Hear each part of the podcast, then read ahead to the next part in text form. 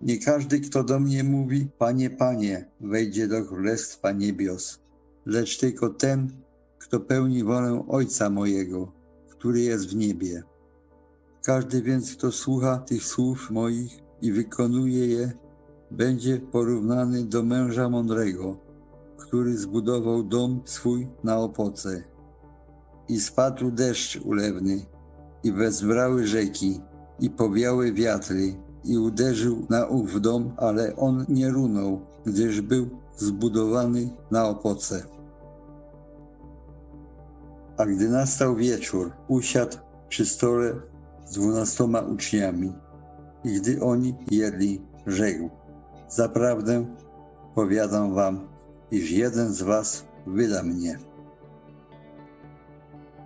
Kto miłuje życie swoje, utraci je, a kto nienawidzi życia swego na tym świecie, zachowa je ku żywotowi wiecznemu.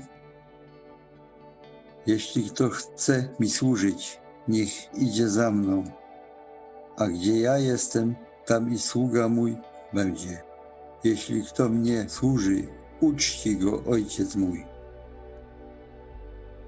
Życie nasze trwa lat siedemdziesiąt, a gdy sił stanie, lat osiemdziesiąt.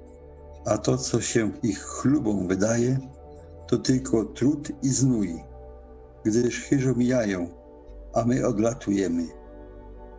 Naucz nas liczyć dni nasze, abyśmy posiedli mądre serce